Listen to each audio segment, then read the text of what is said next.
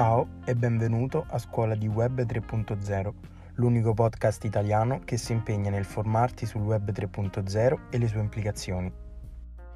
Io sono Ruggero e l'argomento del giorno è la continuazione della serie che stavamo portando con gli episodi precedenti sulle più grandi collezioni di NFT.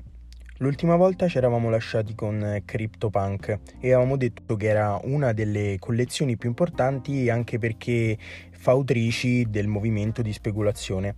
Ecco, ci troviamo nello stesso caso quando parliamo di Bored Ape. Nel lancio più importante che ha avuto ad aprile del 2021 ha emesso delle opere che erano possibili acquistare a $170, l'equivalente circa di 0,08 Ethereum.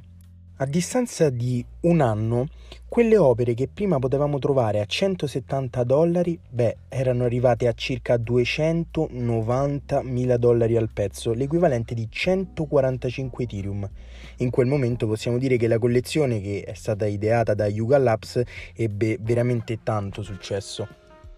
Però, o almeno a mio avviso, non si può reputare che il successo di Yuga Labs fosse fortuito, perché lui aveva ben capito quello che stava succedendo agli NFT e voleva più avere un successo facendo la stessa identica cosa che poi fece anche CryptoPunk, ossia connettere gli NFT a un progetto molto più grande. Come abbiamo detto nella puntata precedente, CryptoPunk utilizzò le case, le ville, quelle che si potevano riscuotere cedendo l'NFT. In questo caso è diverso perché non abbiamo case, ma abbiamo un progetto, a mio avviso, un po' più intrigante, quello del metaverso. E avevano previsto quello che poteva essere un'attrazione e svilupparono un metaverso con addirittura una criptovaluta dove all'interno si potevano usare degli avatar. Hanno fatto molti test in varie sessioni, l'ultima è stata il 16 luglio, dove sono stati messi all'interno degli sviluppatori del gioco proprio per trovare dei problemi all'interno del metaverso e vedere che tutto, diciamo, funzionasse. La particolarità di questa collezione è che diventò veramente tanto famosa anche a livello delle proprio delle immagini che aveva, come le scimmie. Le scimmie sono diventate famosissime, tutti quanti appena apriamo un qualsiasi sito per vedere gli NFT, per vedere che collezioni ci piacciono, escono subito migliaia di NFT con le facce da scimmia. Questo hype che c'è dietro, molte persone si chiedono perché c'è quest'hype per queste scimmie, perché sono diventate così famose. La risposta è molto facile. Questo perché questa collezione arrivò veramente a tutti. I primi furono i brand che aderirono subito a collaborazioni con Bored Ape.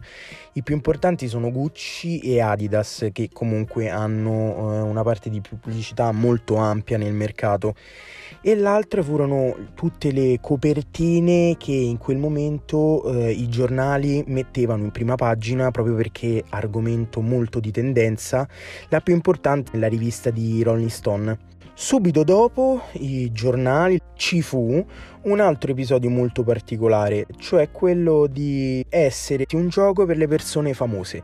Infatti la maggior parte dell'hype che viene da questi NFT sono date dalle persone famose che hanno aderito o a collaborazione o comunque hanno comprato degli NFT e facendoci pubblicità sopra, quindi mettendo poi su Instagram, facendo una storia, una cosa, facendo vedere che avevano questi NFT, e quindi subito dopo prendevano ancora più valore di quello che avevano prima. Siamo partiti da 170, siamo arrivati alla più bassa che era 290.000, quelli scambiati e quelli più famosi, più rari, arrivano a milioni di euro, e tutto quest'hype appunto deriva dalle persone famose come Eminem, come Neymar, come Snoop Dogg, come tanti altri, come Justin Bieber, che scambiavano e pagavano queste opere milioni di milioni. Justin Bieber ne comprò una a febbraio da $1.290.000.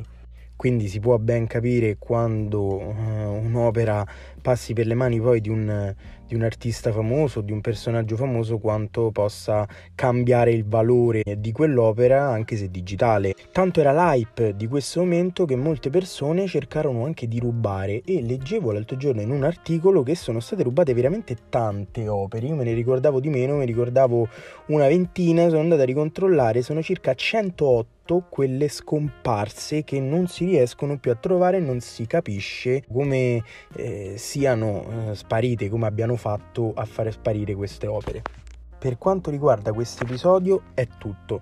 Se volete scoprire altre collezioni importantissime di NFT e tutto quello che riguarda il web 3.0, ne parliamo nel prossimo episodio.